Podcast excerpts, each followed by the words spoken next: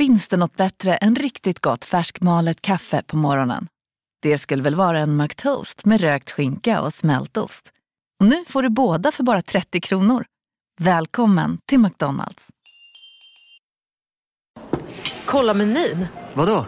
Kan det stämma? 12 köttbullar med mos för 32 spänn. Mm. Otroligt! Då får det bli efterrätt också. Lätt! Onsdagar är happy days på IKEA. Fram till 31 maj äter du som är eller blir IKEA Family-medlem alla varmrätter till halva priset. Vi ses i restaurangen på IKEA. Hej, Susanne Axel här. När du gör som jag och listar dig på en av Krys vårdcentraler får du en fast läkarkontakt som kan din sjukdomshistoria. Du får träffa erfarna specialister, tillgång till lättakuten och så kan du chatta med vårdpersonalen. Så gör ditt viktigaste val idag, lista dig hos Kry. Vill du lyssna på fler poddar efter dagens avsnitt kan du alltid ta och lyssna på Skarpt Podcast som handlar om djupare och samhällskritiska frågor och även på Magic Monday ifall du vill höra något lite mer spirituellt. Vill du veta mer besök gärna deras Instagram skrpt.se och magicmonday.se. Nu börjar Spökpodden.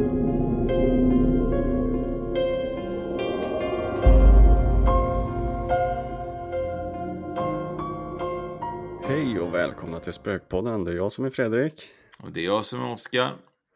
Ja, nu sitter vi här igen gubben. Mm. Mm. Gubben, vet du det? Gubben är det värsta jag vet, vet du det? Gubben i lådan. nu när du säger gubben är ingen fara, men vanligtvis har jag väldigt svårt för ordet gubben. Jag vet inte varför. När så här, folk säger, det, är som, det är förminskande tycker jag. Det är som när man säger lilla gumman, du vet. Det så, men jag är ju inte gubben. Jag är ju, nej, det, så, men du får gärna kalla mig gubben. Ja, Lilla jag, jag tänker att det kanske är föråldrande. Ja, ja det kanske är så. Jag vet inte. Det har alltid varit så. Det, ibland kan man träffa folk som säger typ så här. Nej men tjena gubben, du vet så här. Och, och det blir så här. Ja, det är bara för att du inte vet vad jag heter kanske. Men eh, det, det känns lite ont i magen hos folk säger så. Jag vet faktiskt inte varför. Nej, den är lite märklig. Den har jag inte ja. hört förut, men det ska jag Nej. tänka på. Gubben. Ja, du får säga gubben. Du, ja. du får kalla mig gubben. Ja, det är okej. Okay. Det är okej. Okay. Ja, men vad gött då. Vi är ju två gubbar som har varit på något super, super häftigt ju. Eller hur? Det var så kul. Vi var ju på Restagård på Villa Härne. Mm. Och eh, det var ju så att vi fick en inbjudan ju från eh, Comedy Art Theater och de gör ju sådana här mordgåtor, spelar upp som teaterspel med flera olika scener mm, som spelas samtidigt. Där man ska försöka lösa en mordgåta. Och det var ju det var riktigt spännande och kul när vi var på det. Mm. Det var ju lite kul för det var ju lite så att eh, det började med att eh, man eh, fördelas lite grann ändå i grupper ju. Och det är ju även en trerättersmiddag och man ska försöka lösa det här mordet som är, det som, som ett Cluedo mer eller mindre. och man ska följa och bestämma vilka karaktärer man vill följa efter under varje, varje scen. Så att ibland är de i ett rum och så går det andra karaktären ut och så får man bestämma om man vill sitta kvar eller om man vill följa efter den andra karaktären då. Så ska man försöka pussla ihop varför det här eh, mordet har skett då. Och, eh, och, och, det roliga är ju att eh, det här är ju någonting som eh, som sagt Hotell Herne har, eh, som där Villa Herne ligger. Och vi hade ju turen då att det var så att vi fick delta i det här för att det är ju slutsålt ända fram till, eh, till 2022. Nej, till årsskiftet är det slutsålt. Det finns nästa år. Precis, till 2022. Ja, ja. eh, och eh, där kan man ju beställa från och med den 22 januari och lördagar framåt under våren 2022 så man får gärna beställa dem. Och det kan man göra på sommarteater.nu. Och de har ju lite allt möjligt ju. De är, har ju även barnföreställningar och det sånt om Mamma Mu och eh, de finns också det här mordgåtan utspelar sig på Kalmar slott och Sen är det ju också i Sjöbo på Bjärsjös Sjölagård eller vad det kan heta. Eh, och hus, Husbysäte va? Husbysäte, ja i Söderköping. Ja. Och inte bara det, jag pratade ju med vinnaren av, uh, av det här uh, mordet i dimman, eller dåd i dimman heter väl uh, själva den här föreställningen. Och du vann ju, du var ju hjärnans, hjärnans hjärna ju. Ja, jag var ju det. Det var, var ju helt fantastiskt. Men eh, jag kan ju inte ta åt mig all credit själv, för det var ju lite som du sa där att det var ju massa scener som utspelade sig samtidigt. Och varje scen, då var det ju två skådespelare. Och de var väl, var de åtta samtidigt tror jag va? Mm. Och de körde den här akten i två akter som spelar upp det två gånger. Så första gången, eftersom det var våran första gång på det, Eh, så visste vi inte riktigt hur det funkar, även fast vi hade eh, Precis som du sa så delades man ju upp när man kom så man satt bordsvis. Och vi fick ju lite tips där i, i början att vi skulle dela upp oss för det var ju du och jag och så var det en kille till som hette Rickard som, som körde med oss. Det var vi som slog våra kloka huvuden ihop. Så vi gick ju inte tillsammans utan vi besökte ju, försökte besöka så många olika scener som möjligt för att vi skulle få med oss alla detaljer och vad som skedde och vad de sa och sånt där. Och sen så när vi hade fått se det här första rundan så regroupade vi lite och delade lite upplysningar mellan oss och sen så körde vi igen vilka vi skulle koncentrera oss på och vilka vi inte hade fått med oss riktigt. Och precis som du sa så var det ju trerättersmiddag sen. Under middagen så satt vi ju och, och pratade och ihop oss mer och sen så gick ju faktiskt skådespelarna runt bland alla borden i karaktär och så fick man ju förhöra dem så att man blev ju någon kriminalassistent där eller PI eller något sånt där coolt. Man, det var ju lite fräckt. Så... Du hade ju odlat mustaschen också fram tills dess ju. Du hade ju Ja. detektivmustasch ju. Exakt, och sen så visste man ju inte då om, om de skulle svara sanningsenligt eller om de ljög och sådär, men vi fick ju en ganska klar bild. Och det var ju egentligen under förhören som, som jag bestämde mig. Jag trodde att det var en annan först, efter vi hade sett alla scener och sen så under förhören och snacket där så, så ändrade jag mig lite grann.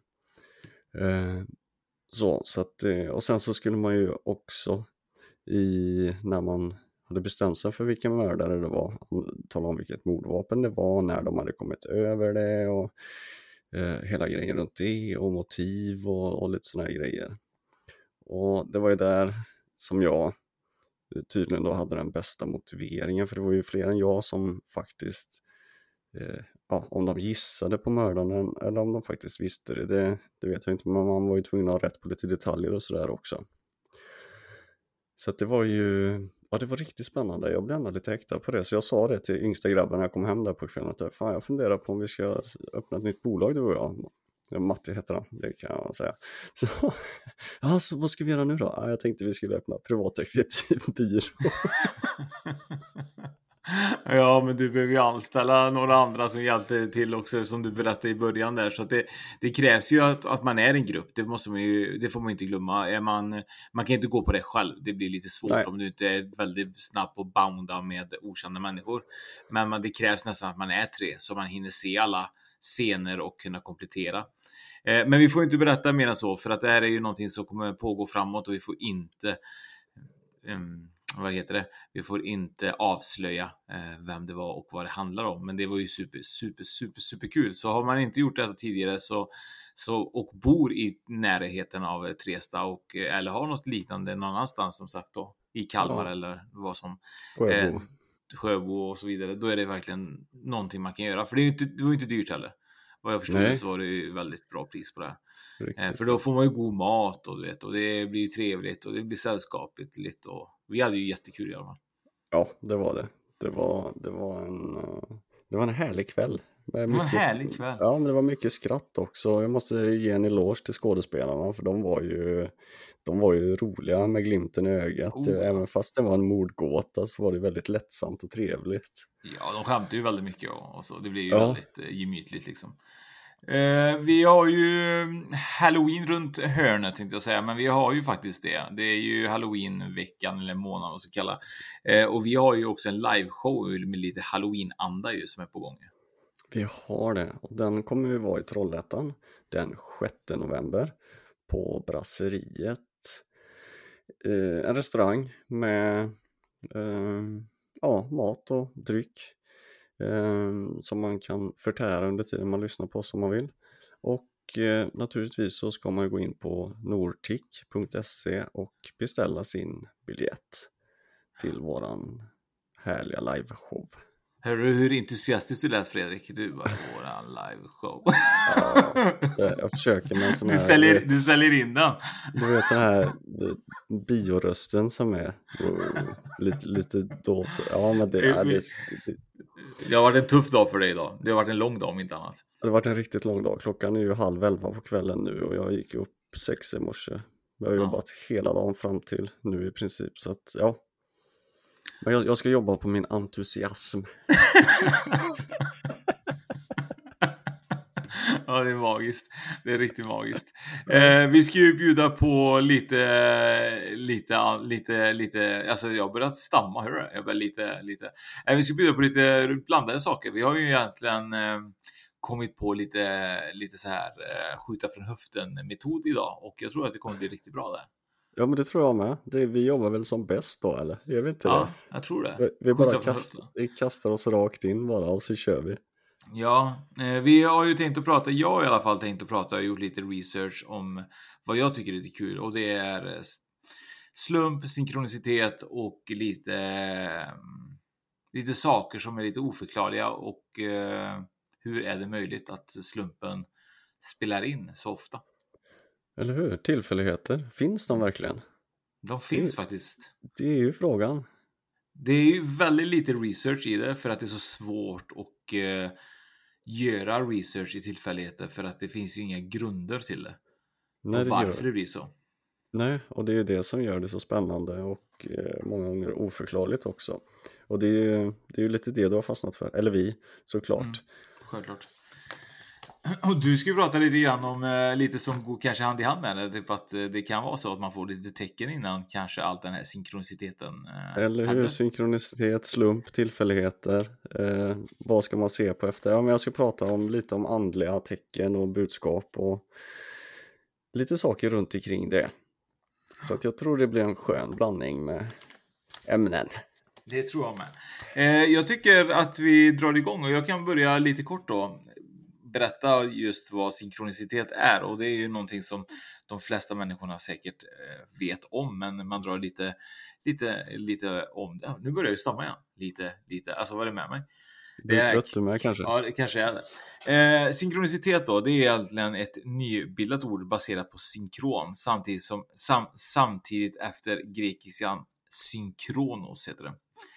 Och eh, det är ett begrepp som står för ett iakttagbart, iakttagbart meningsfullt sammanträffande utan orsaksmässigt samband.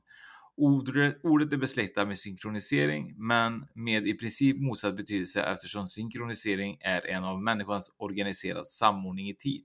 Till exempel att man går av en buss, eh, fem, eh, att en buss avgår fem minuter efter tåget anlänt då. Och det är ju oftast det som är synkronisering då.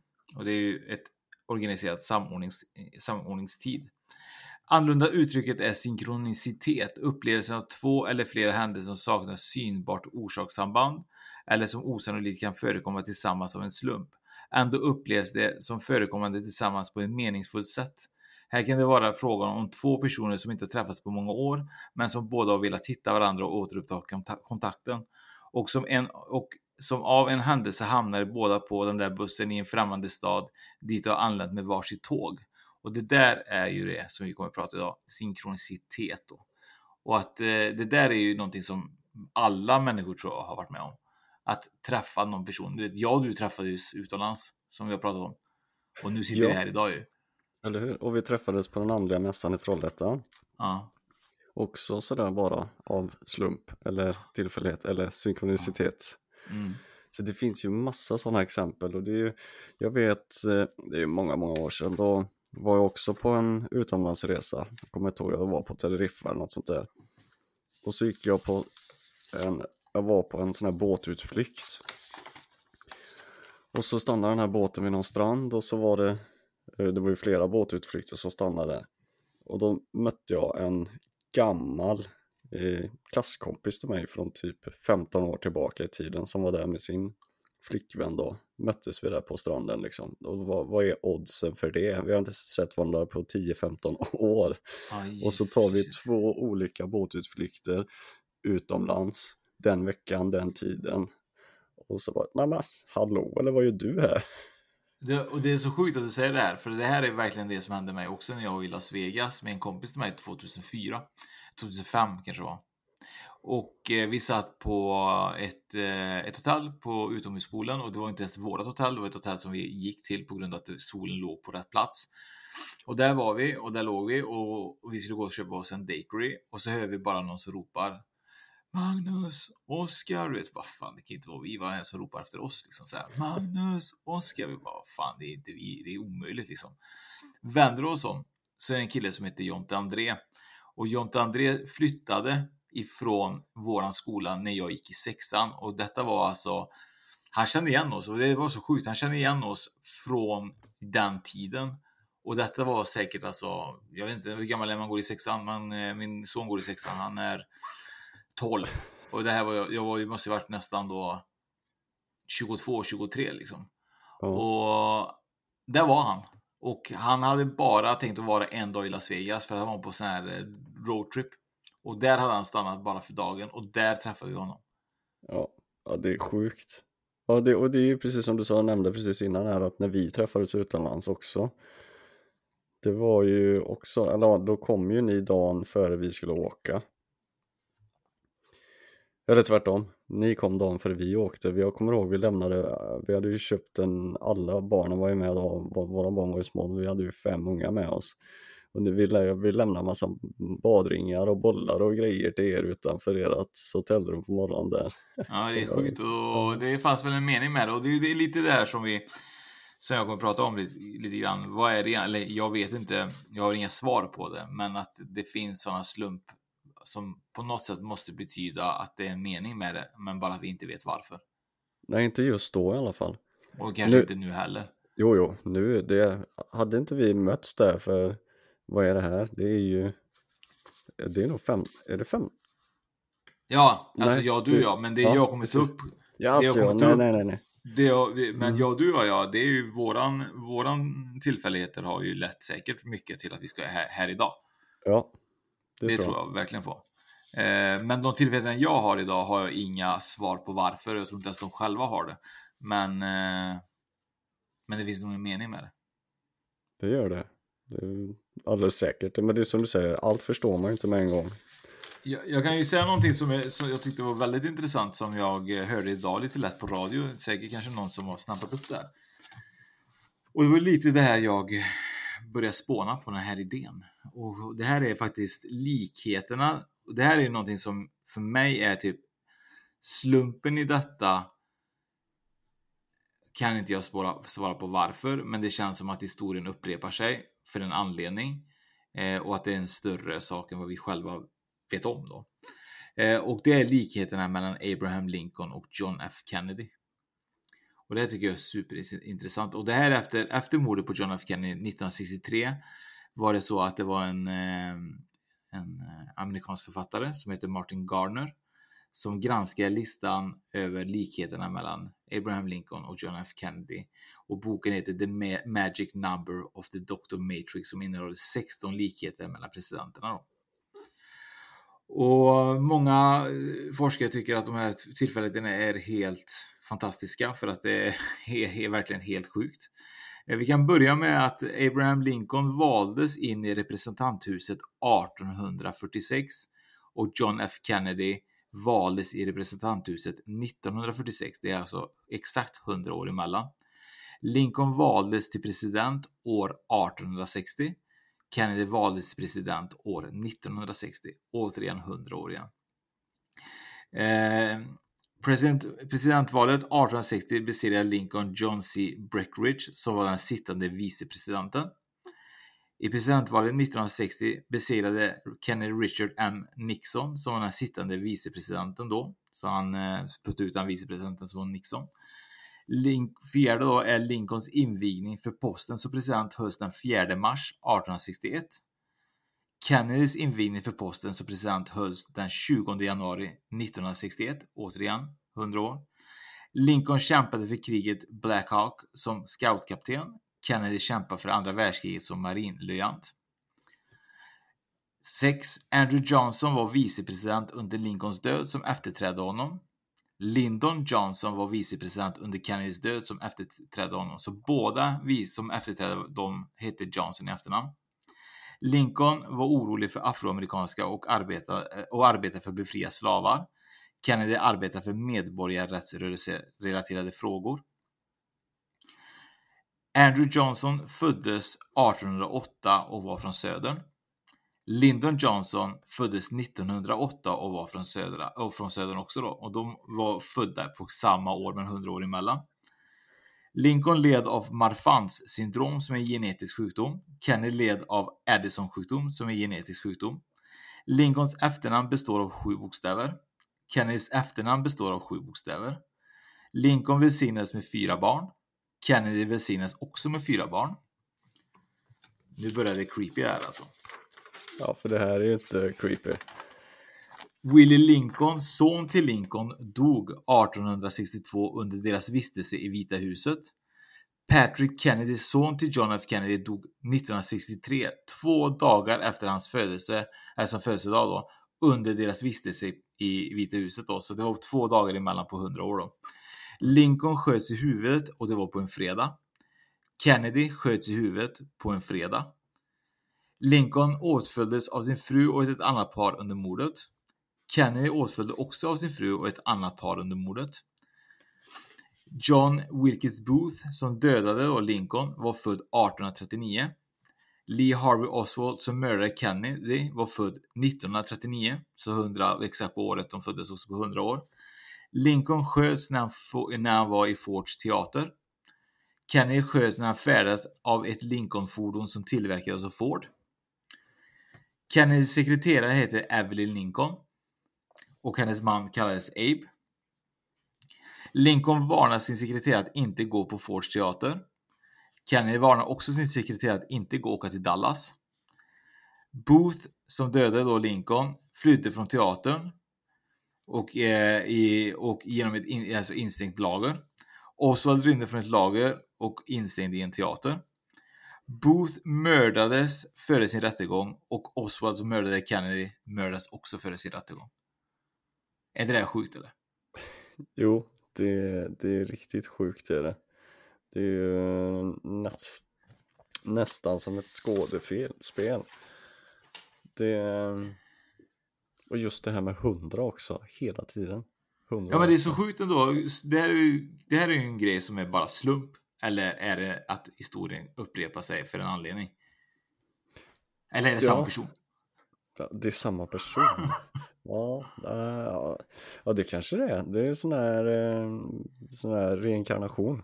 Ja, han lärde sig ingenting av det. Han lärde sig ingenting nu heller. Nej, precis. Alltså, du borde ju ha sett, allvarligt talat, det var nästan samma datum också. Ja, du borde Och- inte bli president vad du inte förstår. Nästan samma namn med ju där på... eh, Nej, det, det är... Jag vet Det är sjukt ju... ju. Mm, jag har inte varit inne på att eh, Eh, man, man har alltid hört att det har varit en del likheter mellan det, men att det var så här, det, det visste jag inte. Det var jäkligt intressant. Det är superintressant och grejen är typ att det finns en annan historia som är intressant just när det gäller tillfälligheter och Abraham Lincoln. Och det är nämligen så att den stora amerikanska skådespelaren Edwin Booth då, som var en jättestor skådespelare på 1800-talet. Han räddade presidenten Lincolns son Robert Todd Lincoln från en allvarlig skada, eller till och med kanske döden. Händelsen inträffade medan en grupp passagerare sent på natten köpte sina sovvagnsplatser av en konduktör som stod på stationens perrong vid ingång till, bil, till, eh, till eh, tåget. Då. Plattformen var ungefär lika hög som tåget och det var nat naturligtvis ett smalt utrymme mellan plattformen och själva den här karossen då på, på tåget. Det var trängsel och eh, han råkade pressas då ner mot tåget och han höll på att släpa med. Och det här då, den här Edwin Booth då, som ser detta, räddar honom från att inte hamna under tåget när den börjar rulla. Och eh, han blir ju självklart superöverraskad när han ser att den här stora skådespelaren räddar hans liv. Så han tackar ju honom självklart och är helt chockad att det var just den här stora skådespelaren som hade räddat hans liv. Och efter det då så är det så att eh, Abraham Lincoln skickar ett brev till Edwin Booth och tackar honom för att han har räddat hans enda son som han har kvar i livet från att dö. Och ett par år efter, jag vet inte exakt hur långt efter då, så är det så att mannen då som dödar Abraham Lincoln är Edwin Booth, skådespelaren som räddade hans sons brorsa. Så att, är inte det sjukt ändå? Han räddar alltså Abraham Lincolns son och hans bror dödar Abraham Lincoln. Ja, det är, det är sjukt. Det, Hur kan det finnas sådana tillfälligt att han räddar hans brorsa eller hans son och sen går hans bror och dödar Abraham Lincoln? Ja, det, det snacka om oförklarligt. Och det, Mycket. det sjuka, eller det sjuka är det väl inte, men det, något som är väldigt speciellt med det här, det är ju det att det här är ju kända personer. Det är presidenter och presidentmördare. Ja. Och man blir ju lite så, att det börjar snurra i huvudet nu och man undrar vad finns det mer för likheter mellan det måste ju finnas otroligt många sådana här likheter mellan andra människor också fast man aldrig får reda på dem eftersom de är inte kända och går inte att bli mördade liksom. Nej. Och det finns ju väldigt mycket sånt. Jag har hört lite grann om så tvillingar som är ganska kända som är, vi kan ta ett annat avsnitt där de har levt väldigt likvärdigt med både namn på barn, hundar och fruar och allting men inte kände till varandra. Så jag menar, ibland kan det ju vara så att undra om man är connected med varandra på något sätt utan att vi vet det. Eh, ja, det tror jag. Det tror jag helt klart. Men då, och det, det är ju någonting som man alltid har, eller jag alltid har hört att eh, jag har haft ett par tvillingar i lite olika mm, skolor som jag har gått på även i, i klassen och de har ju haft en jäkla connection med varandra. Um, och det är klart, de, de delar ju i princip DNA så att de blir ju väldigt lika. Men uh, just det att då när de bor på olika ställen och de har, lever eller växer upp med, med olika föräldrar så blir det ju ändå extra ja, det är klart att det finns en energi mellan dem, jag är helt övertygad om det. Ja, det tror jag med faktiskt. Och eh, jag tänker jag fortsätter på spåret lite grann där, när du pratar lite grann om tvillingar och så vidare. Det har ju inte med tvillingar att göra, men det här är väldigt läskigt. Eh, och eh, det här är faktiskt, alltså allting jag berättar nu är tagna faktiskt från eh, riktiga nyheter. Eh, som har, folk har, eh, ja, det, det, har forskats, inte forskat, men de har liksom så här skrivit eh, om det för att det är så, så stora sam, eh, äh, vet det, coincidences, vet det, Till, tillfälligheter. tillfälligheter ja. Mm. Eh, och det här är någonting som hände i Erdington då i England. Det fanns två kvinnor som levde under helt olika tider. Med 157 års mellanrum. Barbara Forrest och Mary Ashford dödades båda på ett fruktansvärt sätt. Deras kroppar hittades bara cirka 300 meter ifrån varandra samma dag den 27 maj. Men kom ihåg att detta hände med 157 års mellanrum. Männen som anklagades för dessa fruktansvärda mord eh, på båda kvinnorna hade samma efternamn. Båda hette Thornton. Och båda frias för sina brott. Några andra märkliga tillfälligheter var att båda kvinnorna var 20 år när de mördades och hade samma födelsedag. Båda kvinnorna hade besökt en vän kvällen de dödades. De hade bytt om till helt nya klänningar samma kväll som de också dödades och gick även en dans på samma kväll som de dödades och de låg 300 meter som jag sa innan från Starta varandra. Starta träningspass. Fy fan, så vi startar träningspass nu? Det var ju dödsrött ju. Ja, det, det, vi pratar om eh, ja, just det med andliga tecken och budskap. Jag vet inte om det här var, vad det här var för tecken nu. Det var min eh, klocka som startade av sig själv. Va? Ja. 23, 22, 38, fan, ja. eh, träningspass börjar nu. Men återigen, skitsamma, eh, din klocka eller inte. Men är inte det sjukt att de hittades samma dag, 27 maj, 157 års mellanrum och 300 meter var kropparna ungefär cirkus ifrån varandra och alla tillfälligheter med att det var samma eh, mördare med samma efternamn och allt det här. Är inte det sjukt? Jo, det är sjukt och sen det är inte världens vanligaste efternamn heller. Thornton. Alltså hur många Th heter det? Thorn, Thornton tror jag Det var inte så ja. vanligt heller. Nej, det hade varit annat om det var Svensson liksom, eller Johansson. Så det... Ja, det är mycket som är sjukt alltså. Och, mm -hmm. och sen är det så att det här är en historia som jag vet inte om är sant eller inte. Det måste jag vara ärlig om för att jag har kollat och jag får upp lite olika delade meningar. Eh, 1975 blev en man som åkte moped i Bermuda påkörd av en taxi och dödades. Ett år senare åkte mannens bror på samma moped. som hans bror hade när han dog och han blev också påkörd. Eh, mannen som körde på honom var en taxichaufför. Och det sjukaste av allting är att det var samma taxichaufför som körde på hans brorsa året innan. Och det sjukaste av allt är att det var samma passagerare i bilen. Nej. Ja, det, det, det, det sägs så, jag vet inte. Ja, ja, det, ja varför inte? ja, hur fan undrar hur han känner sig den taxichauffören. Ja, herregud alltså. Ja. Och det är sant. Alltså det är det som är så sjukt alltså.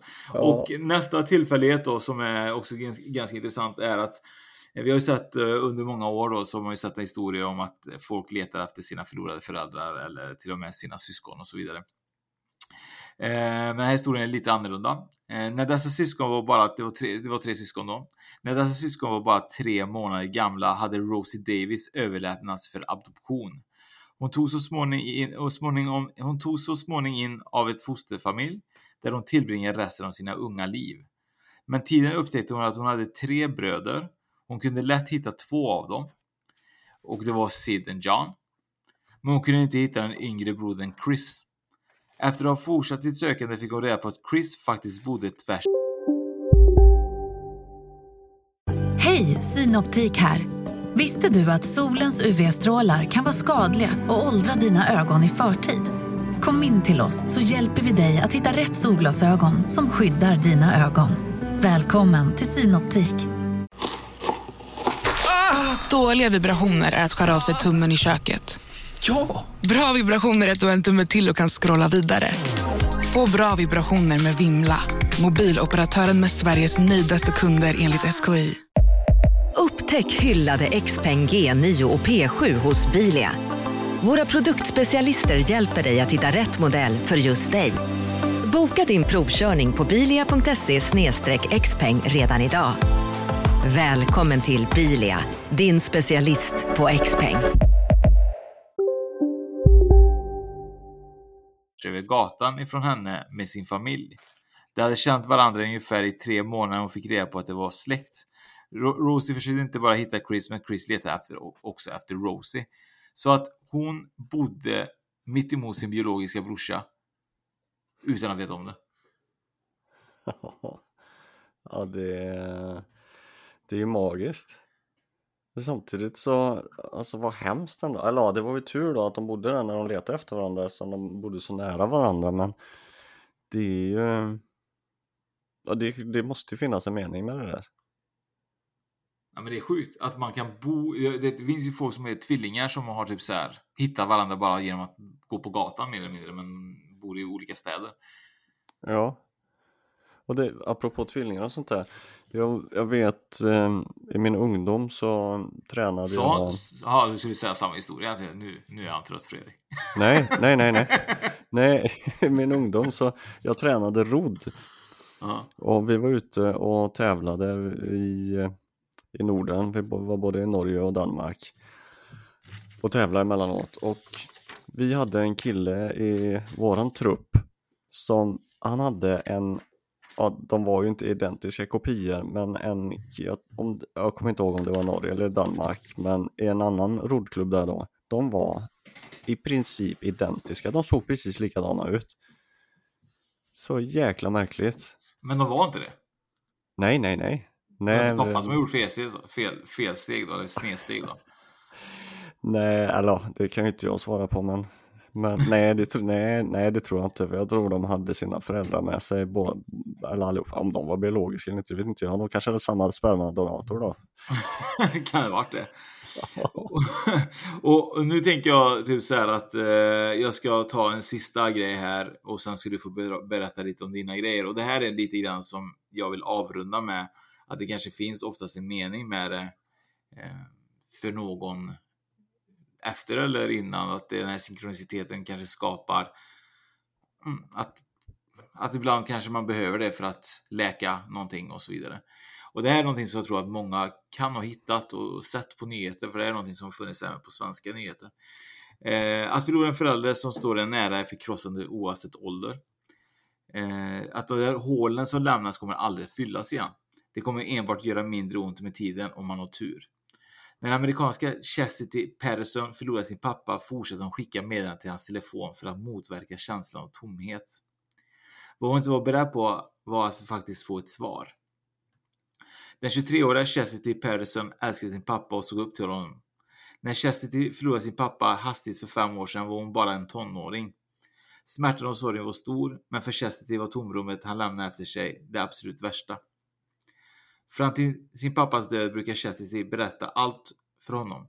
Hon saknade, hon saknade hur han vis, visade intresse för att höra hennes berätta om sin skoldag, vad hon har gjort med sina vänner eller hon såg på sin framtid. För att behålla känslan av att pappa fanns med henne, fanns med henne så fortsatte Chastity att skicka textmeddelanden till hennes pappas nummer, även om det inte var längre var aktivt. Eh, hon fortsatte smsa sin pappas telefon. Eh, hon skickade meddelanden i flera års tid, även om hon aldrig fick ett svar och visste att hennes pappa inte läste så gav henne, så, även om hon visste att hennes pappa inte läste så gav det henne lugn inombords. Men en dag hände något som hon inte var beredd på. Hon hade gått, det hade gått fyra år sedan pappas död och Chastity skickade ett långt sms med en slags sammanfattning av vad som hände i hennes liv just då. Hon skrev bland annat att hon hade besegrat cancern då inte hade kommit tillbaka på fem år. Hon skrev också att hon hade slutfört studierna på högskolan, ett sådant att pappa skulle vara stolt över. Helt plötsligt så fick hon ett oväntat svar. Det var ett meddelande som det plingade i hennes... Det var ett, efter ett meddelande som... Det var efter det meddelandet som plingade i Chessis telefon. Är du med nu Fredrik? det är bra. Ja, jag är med. Eh, då hade han skrivit så här till henne. Hej vännen, jag är inte din pappa. Men jag har fått alla dina meddelanden under de senaste fyra åren. Jag har sett allt fram emot att eh, dina morgonmeddelanden och dina nattliga uppdateringar. Jag heter Brad och jag förlorade min dotter i en bilolycka i augusti 2014 och dina meddelanden är det som håller hållit min motivation vid liv. När du skickar ett sms till mig så vet jag att det är ett budskap från Gud. Jag är så ledsen att du förlorar någon så nära dig, men jag, jag har lyssnat på dig genom åren. Jag har sett dig växa och gå igenom mer än någon annan. Jag har velat skriva tillbaka till dig i flera år, men jag vill inte krossa ditt hjärta. Du är en extraordinär kvinna och jag önskar att min dotter skulle blivit den kvinnan du är. Tack för dina dagliga uppdateringar. Du påminner mig om att det finns en gud och det var inte hans fel att min lilla tjej är borta. Efter det fick Chastity en ny vän och stöd i livet samtidigt som hon hjälpte någon annan genom den sorg. Då. Är inte det vackert eller? Rysa. Jo, du, kolla. Jag vet inte om Ja. det syns bara håret på armar och ben reste sig. Det var... Jo, det var, man blir rörd när man hör detta. Och det är det jag menar med synkronicitet. Det, allt är ju egentligen kanske större än vad vi egentligen förstår. Allting händer ju för en mening och allt har sin tid för olika saker. Och han tog ju, tog, tog ju lång tid innan han hörde av sig till henne för han visste väl att det kanske var svårt. Men han fick ju i alla fall bearbeta en sorg samtidigt med henne. Ja, de läkte ju varandra ihop på något vis och eh, att hon fortsatte och skrev av sig till sin pappa då och att hon, han, den mannen hade förlorat sin dotter och fick en ny dotter kan man ju säga nästan. Ja. Det Ja, ja vad säger man? Ja, du Det- ser lite rörd ut Fredrik. Ja, men jag blev det. Jag blev helt tagen utav det här. Jag tappade ena eh, målföret. Ja, det är nog, allt det här är ju allt som händer, all synkronicitet, allting som jag tror är, även som händer för oss egentligen runt i podden och, och människor vi träffar längs vägen. För jag menar, vi knyter ju nya kontakter genom att vi gör det här och jag menar, det kanske är meningen att vi ska följa och fortsätta på den här resan för att, eh, för någon anledning. Ja, det, ja, ja, det är jag helt övertygad om. Eh, Dels så, så lär ju vi oss otroligt mycket på det och sen så tänker jag att eh, eh, det är väl lite därför vi håller på med det här också just för att kunna sprida budskap och göra andra uppmärksamma på sådana här saker och man lär ju sig otroligt mycket och växer i det tycker jag. Eh, Så att det är ju en form av skola nästan. vi går om skolan. En rolig skola dock i alla fall. Ja, definitivt. Men eh, ja, apropå andliga tecken och budskap så, Mm. så, så bryter de ju igenom tid och rum och eh, lite som han, mannen här då sa det så kan du ju visa oss en glimt utav eh, himlen eller en gud eller en källa eller vad man nu vill kalla det för. Och eh, på grund av att eh, det inte alltid passar in jämt så vad, om vad vi tror att det är, möj- är det möjlighet eller är det en tillfällighet eller vad betyder det med den här då vägledningen från andevärlden eller från Gud eller källan eller vad man kan kalla det för. Eh, och jag tänker att alla har väl egentligen en andlig guide eller någon hjälpare eh, som står vid en eh, till exempel om man tar de här olyckor och såna här grejer mammor som får superkrafter och papper som blir eh, det är massa sådana här grejer och jag tänker att alltså, kommer det från oss själva eller kommer det från någonstans högre från, från någon energier som håller ihop oss på något eh, övermedvetet plan eller inte. Um, och det är, ju, det är ju så med tecken och budskap, alltså det är inte så himla lätt att, att se dem alltid. Eh, eller förstå. Och då tänker jag att eh, jag ska ta upp lite, lite utav det här och vad man kan tänka på och, och sådär. Så att eh, jag ska läsa lite vad Jeffrey Allen Energy Healer och lärare säger. Han säger att att lära sig och höra din andliga guide är lite som att lära sig som att gå som barn. Allt som verkligen behövs för att lära sig att gå är att du fortsätter att försöka. Det krävs tid och tålamod. Man behöver ett lugnt sinne och ett öppet hjärta. Eh, är det möjligt att höra hjälpare, guider, se tecken, få meddelanden och dela det med dig? Ja, det, det är ju bara du som kan svara på den frågan. Men Um, och för att komma igång med det här så, så är det ju det. Vad, vad ska man leta efter och vad ska man se efter egentligen? Uh, är det en tillfällighet eller är det någon som försöker skicka någon, något meddelande till dig eller göra dig uppmärksam på någonting? Och då har jag några exempel här då, till exempel att eh, om man drömmer väldigt mycket eh, eller mediterar då är ju sinnet avslappnat så man är ju fri från övriga inputs så att säga. För det är ju ofta när man sover så har man väl ofta ganska tyst runt omkring sig och när man mediterar då går man också in i ett ganska avslappnat och öppet sinne. Och då tänker jag det att eh, ditt undermedvetna är ju eh, öppet då för inmatning kanske. Och det är då som man kan få meddelanden. Och det kan ju komma i olika former. När man drömmer så kanske man kommer ihåg någon dröm, man drömmer om en viss person eller en viss händelse som har en stor betydelse för en som har, har lett en någonstans i livet eller eh, har tagit en dit man är. Ehm, och sådana saker. Eh, till exempel sand. Har du haft någon sandrum förresten? Någon gång? Nej, nej, nej, nej. Nej, jag vaknade en gång att jag hade en massa sopsäckar full med pengar och jag vaknade och trodde det var sant och det var det verkligen inte. Så det, det, var, det. det, det har inte hänt. Det hade varit en, rikt, det hade varit en riktigt schysst sanddröm. ja, det var så mycket sopsäckar med pengar, väldigt galet.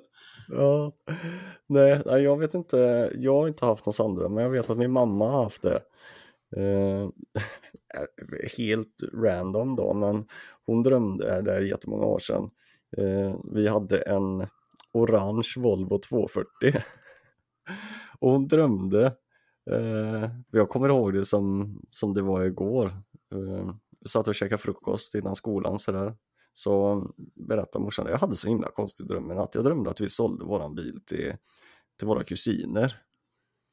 Och då bodde ju vi vad bodde vi då? Vi bodde väl i Halmstad då tror jag, mina kusiner bodde i Stenungsund. Så att det, vi träffades på, på, inte jätteofta, det var kanske ett par gånger om året bara. Men sen så gick det typ två, tre år och så sålde morsan och farsan bilen till mina kusiner. Ja. Men det var ju ändå ganska långt efter så jag menar det kunde ju vara, det där kan ju vara en slump ändå. Det kan ju vara en synkronicitet. Är du med? Precis, är, men är en synkronicitet en slump? Nej, det är det säkert inte. Eh, Nej. Det är inte det det är. Men, men jag menar alltså, det kanske var så att de ändå hade en bra kontakt och alltså ja, jo, men jag, hade, jag tänker om du hade mm. vaknat upp och det har varit en bilolycka och det har varit någon som hade dött efter, hade det känts mm. betydligt mycket eh, större sandrum än tre år efter. Är du med? Uh, ja, ja, jag hör vad du säger, men jag vet inte om jag håller med dig. Nej, det behöver du inte. det, det, är okej. Det är okej. Men sanddrömmar är i alla fall ett tecken oftast på, på vad då? Ja, men på just det här med eh, kontakt från andra sidan okay. eller eh, ett tecken på att man är mottaglig eller vad man vill säga. Och sen så har vi det här med känsla och närvaro. Eh, de flesta kommer att förstå den här känslan eftersom det händer oftare än vad vi tror. Du kan vara avkopplande eller du kan ha fullt upp med saker och ting och plötsligt så känner man en närvaro i rummet eller i närheten av dig. Och detta kan ofta vara ett tecken på en avliden älskad eller en skyddsängel eller att en guide vill ta kontakt med dig. Och känslan av närvaro är ett tydligt tecken på att, man, att någon vill kommunicera med dig. Och får man det här så ska man försöka stanna upp och bara slappna av. Och det första som ploppar upp i huvudet då, Eh, eller det som man tänkte på precis då när det hände, reflektera lite över det och se om det betyder någonting speciellt för dig. Jag vet ju att eh, många gånger när jag kör bil då får jag en sån känsla utav närvaro och jag är helt övertygad om att det var eller är min morfar som är med mig.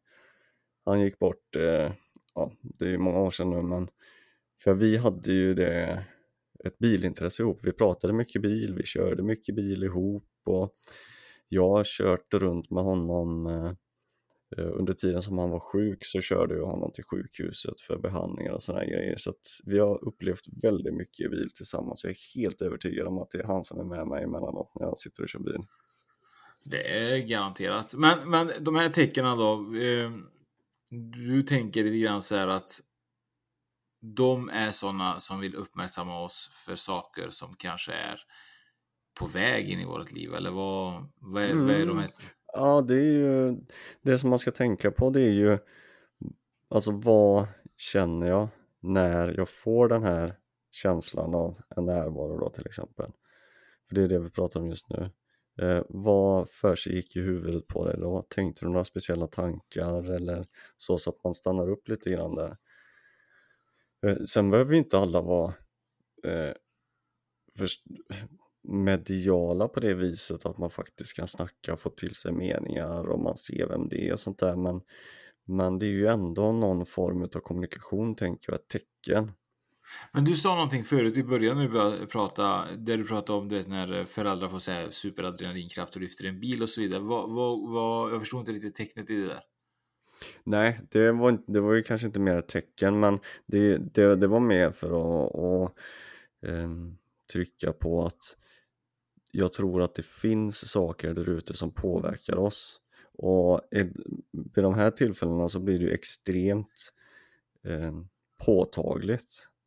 Typ om en, eh, Eh, man har ju läst det om, om kanske en mamma och ett barn som har varit med i en bilolycka och så är det en kvinna på 45 kilo som lyfter en bil liksom för att rädda sitt barn. Alltså det ska ju vara fysiskt omöjligt.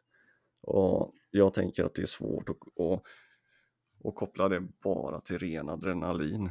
Men det, det kanske funkar så rent fysiskt. Så du, du menar typ att hon får hjälp? Menar du typ att, att hon får hjälp ifrån en högre makt? Eller? Eller vad ja, det tror jag nog. Ja. Det, det tänker jag att det måste vara något sånt. Ja, det måste ju, jag tycker att det är fascinerande om sådana saker som, som händer, som du berättar i sådana lägen som överlevnadsinstinkter och så vidare. Det är ju sjukt hur människan fungerar. Och om det inte är människan så kanske det är någon vid din sida som kanske hjälper dig, en högre makt då kanske, jag vet inte. Ja, nej, nej inte jag heller. Men det, det är väldigt intressant det och det, man kan, det finns ju massa sånt här man kan läsa om också. Ehm, så att men det här, nu är, nu är jag inne lite på tecken då, eh, som andra sidan eventuellt vill skicka till oss på olika sätt. Ehm, sen kan det vara om man uppmärksammar siffror och djur eh, till exempel om man eh, upprepade siffror, typ du ser tre bussar och så har en buss eh, nummer 333 eller klockan är 11.11 1111 har jag sett eh, säkert de närmaste två, tre veckorna. Alltså 1111 har varit nummer som följt mig och nu de senaste två, tre veckorna så har jag sett 1111 säkert typ varannan dag. Och jag kollar aldrig klockan på min, alltså kollar, all, kollar aldrig klockan på min mobil. Men just då kollar jag 1111. Det är så konstigt. Ja. Har du kollat upp vad... Ja, det, det tror jag. Ja, jag, tror det är typ, jag tror att det är spiritual awakening, typ så här att man är på väg och typ så här. Eh, jag tror att det är något sånt där att man håller på och vaknar till. Eh, Ja, vaknar jag, till. jag kan ju inte alla siffrorna. Men eh, siffran 1 betyder ju någonting naturligtvis. Men sen så finns det, har du den här numerologi och sånt också man, där man kan gruppera dem och sätta ihop dem och räkna ihop och sånt där. Så att, men det är ju en helt annan historia det. Så jag kan hitta vad det står på Mm. 1111 om man vill. Eh, eh, För det har, nu när du säger det så har jag också faktiskt sett 11-11 det sista um, oftare. Men jag, jag ser ofta eh, på klockan eh, när den är sådär typ 22, 22, 11, 11 eh, 01, 01 och sådär. Och det är lite, sen en del, det är lite intressant för att mång, eller många, en del säger ju det att varför man tänker på det är för att siffrorna just är de samma. Och eh, en del menar att man tittar på klockan så otroligt många gånger om dagen fast du inte är medveten om det förrän det faktiskt är något speciellt med siffrorna. Då blir du medveten om att du faktiskt gör den här rörelsen. Men det, ja, det är svårt att säga om det faktiskt är så. Det som betyder 1111 andligt då, det är just att det tolkar jag. Det står så här, de som har skrivit här, en blogginlägg då. Jag vet inte hur, hur sann den är, men eh, det står just 1111 tolkar jag som 111 som, som så, och om det skriver Johan, Johanne följande. Det är ett änglanummer då som visas upprepande gånger betyder att det är en ener, energisk gateway som öppnats för dig och detta kommer att snabbt manifestera dina tankar i verkligheten.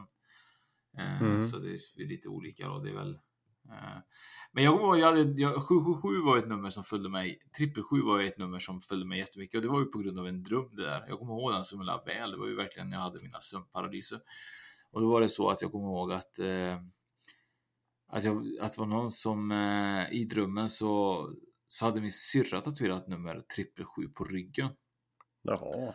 Och jag vaknade med det där och, eh, och då var det ju då vad jag förstod det att 666 är djävulens siffror då och 777 är Guds siffror och det är typ ett slags beskydd då.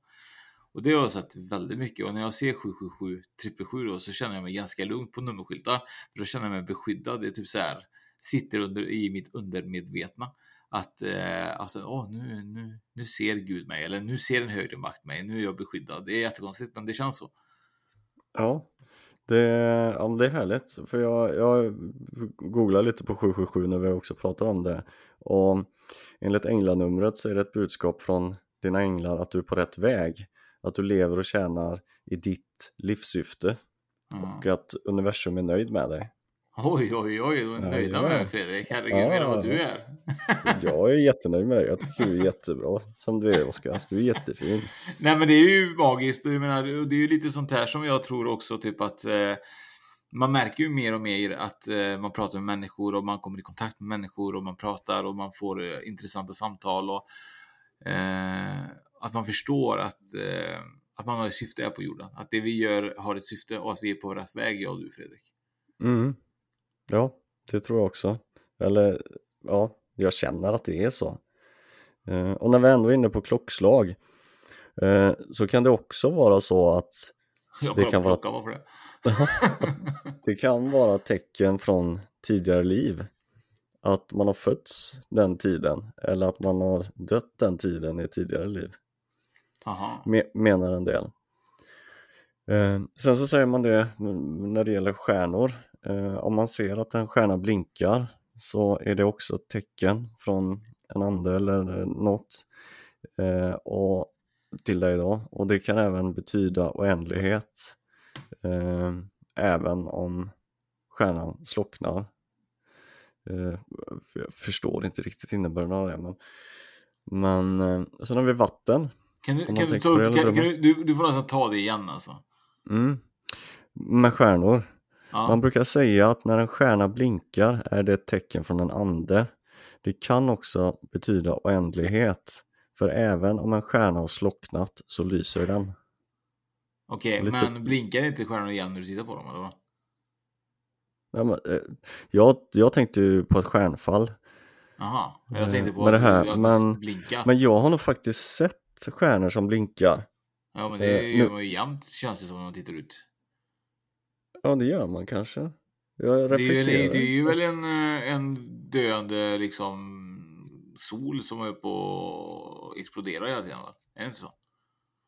Mm. Ja, det är ju, stjärnor är väl små solar vad jag har förstått. Ja, något åt det hållet i Mm. alla fall. Men att de håller på, ja men så kan det nog vara. Kan vara Ja, så. men, men då ger de ju tecken hela tiden, tanke på att alla stjärnor blinkar ju. Ja. Ja, det var blinkar lilla stjärnan, den, eh, den Eller ju. Det var fjantigt. Ja, nästa. Ja. Eh, vatten, eh, det står för känslor och det moderliga. Ett stilla vatten står för lugn och stormiga vatten står för höga vågor och stormiga känslor. Då. Eh, eld, om man får, får det till sig ofta så står det för passion, energi och flöde. Ögon kanske man reflekterar väldigt mycket över ibland. Vadå, Man det- ser ögon, eller vad menar du? Om man Ja. ser ett öga, men du ser ju ögon varje dag, jag tittar ju i dina ögon nu.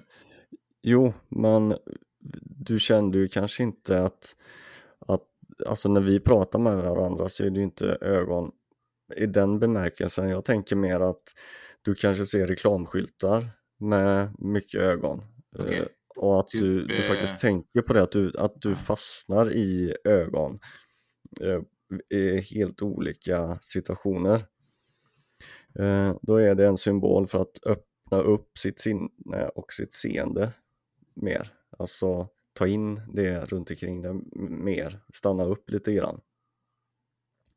Eh, om man ofta får se fjädrar, det är jag ofta med om. Eh, Änglatecken är det. Eh, ja, precis. Ett tecken på att en ängel har varit på besök. Eh, det är också även tecken för hopp. Sen kan man gå in djupare på det här med vad det är för färg på fjädern, om den är svart eller vit sådär. Eh, så har det lite olika, men fjädrar tycker jag är jäkligt intressant. Faktiskt, eh, för det, det ser jag ofta. Och sen det här är en grej som jag måste berätta. Eh, fjärilar. Eh, det står för enligt eh, eh, en, en, den här skriften då, som jag hittat den här artikeln så står det för en andlig uppkoppling och att man håller på att utvecklas eh, och det är väg till upplysning. Eh, men just vad det gäller fjärilar så jag har en, eh, en speciell koppling till fjärilar via min mamma, för min mamma hon älskade fjärilar. Och då när vi var nere i, det var i Turkiet som vi möttes va, var det inte det? Jo.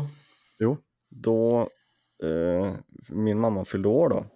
Så att jag och min syster, vi gav morsan en tatuering. Och det visste inte hon om där, så vi, vi tog, drog med henne så åkte vi till en tatuerare där. Så sa vi att nu får du välja en tatuering, du har pratat om det här i så många år att du alltid skulle vilja ha en tatuering. Och hon valde en fjäril um, som tatuering. Och efter det att mamma gick bort så har det dykt upp fjärilar på de märkligaste ställena. Jag vet när min syster fyllde år för två år sedan tror jag. Hon fyllde år, ja snart, om en månad, 23 november, 24. Slutet på november alltså. Då hade hon en fjäril inne i, i sin lägenhet på Orust. Och det var precis den fjärilen som, det var inte den fjärilen som mamma tatuerade men det var hennes favoritfjäril. Ehm, jag har också sett fjärilar mitt i vintern hemma och jag är helt övertygad om att det är ett tecken från morsan att hon är med och vakar över mig eller över oss. Och sen vet jag det att en av mina söner han berättade, det var väl i, ehm, ja det var något år sedan nu också, det var vinter i alla fall. Stod han på jobbet och vikte tvätt eh, i tvättstugan där och då kom det in en fjäril där också. Helt sådär random mitt i vintern. Eh, Så då tänker jag att eh, det var nog min mamma som hälsade på sitt barnbarn där. Garanterat. Ja, Garanterat. jag tycker det är så häftigt. Faktiskt. Ehm, sen så om, om vi ska gå på lite andra djur då, om man eh, uppmärksammar det, till exempel uggla, om du hör ugglor ofta och du kanske ser det, du får, får det som ett tecken till dig, så handlar det om en högre kunskap och att eh, man ska att eh, man är upphöjd lite grann och ser saker som, man, som andra kanske inte ser just eh, eh, ja, eh, alltså eh, högre betydelser. Och om det har med att ugglan ser bra i mörkret att göra, det vet jag inte om det är den kopplingen, men det är det det betyder i alla fall. Eh, ser man ofta nyckelpigor så betyder det att eh, man har något lycksaligt framför sig, för det står för lycka. Eh, trollsländer, det står för att man är inne i en transformation, en förändring, att man håller på att växa och eh, upphöjas på något vis.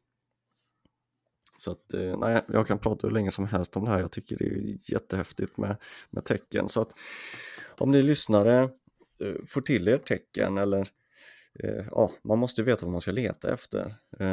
Går man bara och tittar i sin mobil när man är ute och promenerar och går eller var man än är någonstans så lägg ifrån er det och lyft upp blicken lite grann och var lite uppmärksam på, på saker runt omkring och vad som fångar din blick eller dina tankar och sådär. Sen så går det faktiskt att, att googla och titta på nätet var de här olika sakerna står för det kan vara, det kan vara riktigt häftigt faktiskt. Så man kan avrunda med egentligen att äh, tecken finns självklart runt oss och runt omkring oss överallt och där vi kanske minst anar det och att äh, slumpen kanske inte är alltid slumpen och att det finns en kronicitet mellan människor för en anledning. Kan man avrunda det så? Det tycker jag definitivt. Det var en fin avrundning. Ja, det, ja. det, den satt där som den skulle. Eh, och eh, för er som har lyssnat, tack så mycket för den här gången och jag hoppas självklart att jag ser er tillsammans med Fredrik på Brasseriet framöver den 6 november. Det gör vi, det räknar vi med. Kram, kram, tjing, tjing, hej då, vad säger man? Ja, man säger väl tack och hej leverpastej. ha det gott. Ha det bra.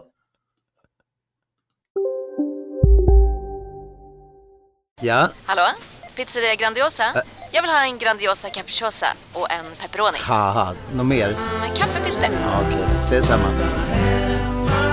Grandiosa, hela Sveriges hempizza. Den med mycket på. Psst, känner du igen en riktigt smart deal när du hör den? Fyra säckar plantjord för 100 kronor.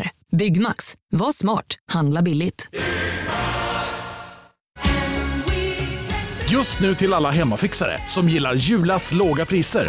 Ett borr och bitset i 70 delar för snurriga 249 kronor. Inget kan stoppa dig nu.